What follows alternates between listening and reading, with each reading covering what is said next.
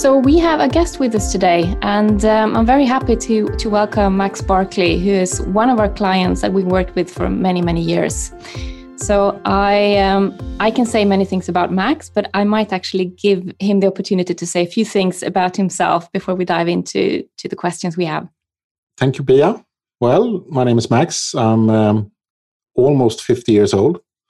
I've uh, been working in the real estate industry for um, 21 years in many, many different positions, uh, but mainly as a leader and a builder of business. Wonderful. And we, um, I mean, the topic, Bart, that we decided to address today is is again one of those really big topics. Do you want to yeah, say a few things so, about it? So last last conversation we had a few weeks ago was about coaching, and we um, I think we, we, the topic we chose today is is quite a nice follow on from that. And actually, the one before that was feedback. So this one fits quite nicely with that in that range, feedback coaching. So this one is about motivation. So how do we motivate people? Um, let's start with that question, Max, to you first, and maybe we comment after. It's like, what's important in motivating people? Wow, it's um, it's a big question um, that you probably can talk about for hours and hours, but you know to, to highlight what i maybe think is is the most important part is to know the person that you are motivating to listen to that person and to understand what motivates that individual. Uh, because it's it's very personal. I think there are very few general things that motivates everybody. I think um, for, from a leader perspective it's very important to listen and understand the person you are motivating and adopt your way of working with that person to to motivate him or her. Mm. I think it's important to put aside your um, presumptions on motivation uh, because they uh, generate from yourself and from your own experience. And that doesn't mean that the person you're going to motivate uh, has the same kind of experience or, or, or things that motivate him or her. So I think um, you know trying to put yourself aside and, and really focus on the person or the team uh, in question and, and see what is important for them. Um, then I think it's uh, also another part that I think is important when it comes to motivation is to be um, maybe as a leader slightly street smart uh, to think about how you build motivation over time and not only as a one timer. You have to think about the long term goals with these people and this team and, and where they are heading and and uh, as with everything uh, when it comes to training or exercise or you know other goals that you you set up in life you need to um, eat the elephant in in small parts and not in one one piece so i think that um, you know think a little bit tactical and a little bit street smart and and build motivation over time and not only as a one timer hmm. do, you, do you have an example can, can you think of somebody where you helped him or her to sort of cut the elephant into pieces to you know perhaps you know coach or or or, or lead them through something to sustain or or awake their inner motivation yeah i'm i'm i'm thinking of the challenge and this is probably a challenge for for all leaders you as a leader you are quite often you lead people from other generations than your own. And there is always, independent on which generation you look at, there is always differences between the generations and how you motivate and how you look at career and what is important in life and things like this, uh, connected to how we have been, been brought up and so on. And I think that one thing that I feel with the younger generation, if I put it like that, is that they want to do so much in such a short period of time. So one thing that I'm, I'm thinking of is that I'm, I'm, really trying to get the younger generation to be a little bit um, uh, to, to have a little bit of um, um, to make time to build a career and not to do everything at the same time and and that's part of the the motivation to to actually not achieve all goals here and now but to see it more like a marathon rather than a 100 meter uh, race. Mm. Yeah. Yeah. Yeah. I um just um, something about knowing people. So you're you're saying at the beginning, you said, well, it's important to know the people you're trying to motivate, right? The people in your team. Mm. It, it, made me think about how important it is for those people to know themselves. So um, well, it's it's you, hard to get to know someone that doesn't know him, him or herself. Yeah, so, and I, absolutely. in particular, you know, if you if you don't know yourself what motivates you, it's quite difficult for a leader to help that person motivate themselves. Mm, no, I, I totally agree. But but I think it's um, you know to to understand what motivates someone. You know, in, in a question, you, you can answer what motivates you. You can answer quite superficial, uh, and that's not what you want to get into. You want to get deeper underneath the skin of someone and understand what really motivates them. What is important for you when it comes to safety, security, uh, continuance, uh, um, credibility, uh, you know, all these things that that lie underneath, um, and really understand um, what kind of feedback do you want? What kind of re reimbursement do you like? What kind of um, what what what things motivate you, and what is important for you? In in order to put your finger on that, you really need to understand where a person is coming from and, and uh, where they are heading. Because uh, underneath that lies the, the triggers to what, what motivates us all, I guess. So, what comes to me here is uh, so when you talk about the different uh, sort of underlying needs, if you like, uh, it's almost like Maslow's hierarchy of needs. So, so you look at you know where where is a person in his or her life cycle? Mm. So you talk about generations. Mm. So of course it's different to be 25 and and compared to being 55 in hmm. terms mm. of where your needs are, I guess. And and then of course, Bart, we we talk a lot about values and the values connected to different stages of life. Was this? I suppose we would use the word psychological development. You know, looking at different levels of consciousness, if you like mm. and the connection there between motivation and uh, values. Mm. Yeah, and so so it's important for individual people to know their own personal values so that they align their work and their life with those values and then for leaders to tap into those and to know hmm. those personal values of the people you lead mm. and help people support people align their lives and in particular their work lives of course with those personal values I uh, I had an interesting question the the other day from um, from another client who who's also working with Max, and he asked me, "How do we make sure we get the most out of every single individual, their strengths? How how do we do that?" So this is this is the owner of uh, or the majority owner of, of this client of ours, and he wrote it down. So I will have that question again and again and again. I know that because that's mm. how he works. How do but, what's the answer to that? But I think it's an extremely important question, and, and I can't come to any other conclusion than it's to keep people happy. Mm. Because people that are happy, it's very hard to be happy if you don't feel secure. It's it's uh, very hard to to be happy if you don't feel appreciated.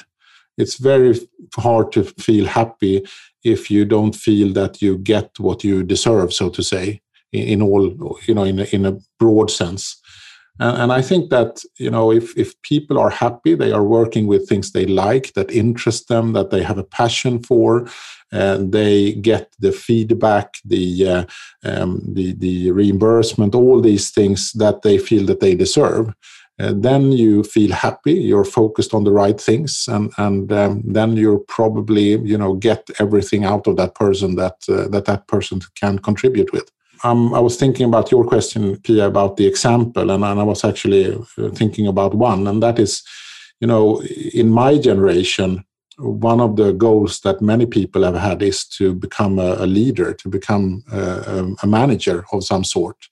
And it, it would be very strange if everybody was a good manager because we are good at different things.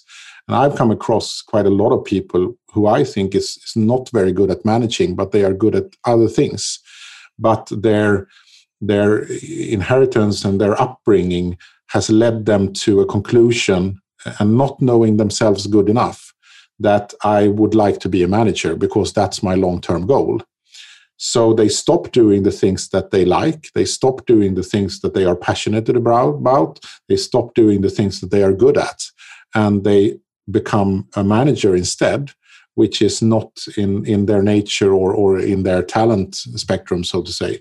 And, and that is a very hard challenge um, to, to kind of talk about that and get the insight that, you know, I I'm best off doing what I really like and, and what I, I I'm passionate about.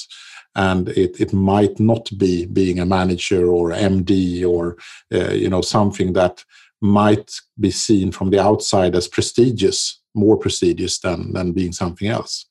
That is a, a big challenge, I think, when it comes to motivating people. To, to and, and once again back to you, Bart, to, to get them to understand uh, themselves uh, and, and what makes them happy. And um, you mentioned feedback, and I, I guess that's. That's uh, a question I've I have for you is how can you, how do you use feedback to motivate people? I always try to do positive feedback uh, in in and around more people than the one that is getting it so in in uh, in a public space more or less uh, because the effect is so much greater when you get a, a, hand on your shoulder saying that you you did well uh, and and that is seen by by, by other people as well uh, you have to do both but but uh, in general i would say that positive feedback should be given in in a group and always try to have the negative feedback between four eyes and and do it honestly and and uh, with a, a good intent. Uh, I think it's it's extremely important when it comes to feedback to be constructive, uh, both with the positive and the negative feedback, but to have an idea what I want to achieve with this feedback that I'm giving. Uh, because to to tell someone that they have too big feet uh, is is not very constructive. It's not something you can do anything about. But I, I think feedback and verbal feedback is one of the most powerful tools when it comes to leadership and motivation. Mm. Once again, back to knowing the people that you're motivating. I think it's important to know the people that you're giving feedback to as well, because some people are very bad at receiving positive feedback. Pia didn't mention the name, but she mentioned the person. Um, he's an example of that. Uh, some people are very good at receiving negative feedback, and some people are not. And, and you have to um, differentiate your feedback depending on, on who is getting it. Some people are, are you know, very sensitive uh, towards uh, personal feedback uh, about faults and negative things. Some people love it because it's a way to, for them to develop. And, and you have to um, you know do that individually uh, and and adopt it to in accordance to the person that you're talking to so can you um, can you also throw some light on uh, external motivators like financial rewards or incentive programs? You know this school around uh, I can't remember the amount part anymore because it's probably changed, but there is some research showing that there is a limit to uh, there's a baseline for for a financial reward and anything above that baseline is not going to motivate you but still we spend a lot of resources and thinking about the perfect incentive program in terms of profit sharing or partnerships or base salaries what's your experience when it comes to this and motivation no, but I have the, the same kind of experience that you are describing. I think we spend so much time on the financial packages for the senior people where it actually doesn't matter that much because they are at a level where they are financially secure and they have their home and they have done their the things that they want to do and and they are well off so to say and I think we spend, or I spend, way too little time to think about the packages to the more junior people, where it actually um, is is much much more important. If you're in, in early stages of your life and you haven't bought your apartment yet, or whatever it is. So I, I think that there is an imbalance there. Um, you, you spend time, or I spend time on on the wrong things. then I think that that when it comes to the the fixed salary, uh, I think that you know it's it's there is a market element here. There is a, a market perception on on what is market level of, of, of fixed salaries. And I think that you, you need to think about what kind of company, what kind of organization you're building, and, and if you should be in the lower tier or middle tier or, or upper tier, and, and adopt to that and always follow the market because these things change over time. When it comes to the, the moving parts, the bonuses and, and things like this, um, I have worked with, with managing people for 20 years, and, and so far I haven't seen the, the, the bonus system that actually works, where you get what you want to get out of it, um, because they are not connected to what you do on a daily basis. They are often um, too far away from, from daily work. Um, they are um, not sharp enough. Uh, they are not detailed enough. Um, and people have a hard time to understand them. And, and therefore, I think we spend a lot of money on them. Uh, we spend a lot of time on them and a lot of effort. But I, I am very, very, I'm, I'm thinking a lot of if you actually get out uh, what you want from it. Mm. I think uh, we should leave it at that. Um, I've got lots more questions for you, Max. Uh, but as Pia said, we'll, uh, uh, we'll, we'll, we'll have some more time perhaps to together on this. But we promise to not take more of your time than we have now. So that's it. Thank you. Thank you, Max. Thank you.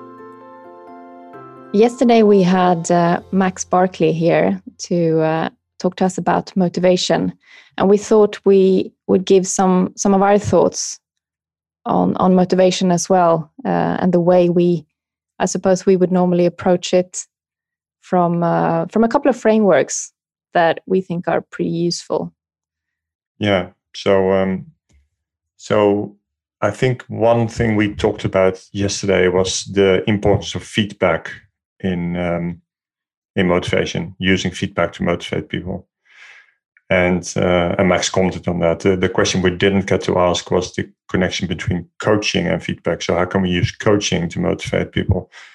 And I think that's probably something that we should comment on. So, um, um, if we use the right uh, coaching approach to um, to working with people, leadership approach to coaching people, then uh, we will motivate people. So we um, we have for many years we worked with a model called situational leadership or the skill will matrix as it's sometimes referred to and essentially very very um, uh, very important is to use the right approach in your coaching based on where somebody is in terms of their um, their readiness for a project or uh, a piece of work or a task. And uh, so to, to use the right approach. So for example if you are working with somebody that um, has a lot of experience and you start explaining exactly how you want it to be done, they will get very demotivated very quickly. So somebody with a lot of experience, you allow them to get on with it, for example, right? So um, I think you know we, we won't go into a huge amount of detail. People can obviously look it up, um, but um, I think that's important to look at the connection between coaching. How do we lead people? um, in um, how do we coach people and and and and, and the connection to motivation. So something to um, to stress there is and a pretty common trap to fall into is that we we look at a person or, or a manager that we might be leading and we don't look at the situations so so remembering that every situation is unique to somebody's uh, competence level or level of motivation. So it's not about the person. You always lead a person in the same way. It's a situation the person is in that will be um, relevant to how how you're going to coach somebody. So in one situation, you might be very detailed, uh, and in another situation, you you delegate, delegate completely, and it's the same person. So that's uh, I think that's a common trap to fall into sometimes, or the fact that you you as a leader have a preferred style i can't i can't remember who was that was a client of mine I was talking to, and, and she she identified herself as a I'm a delegating leader. That's my style. So if you want to work with me, get used to the fact that I'm delegating.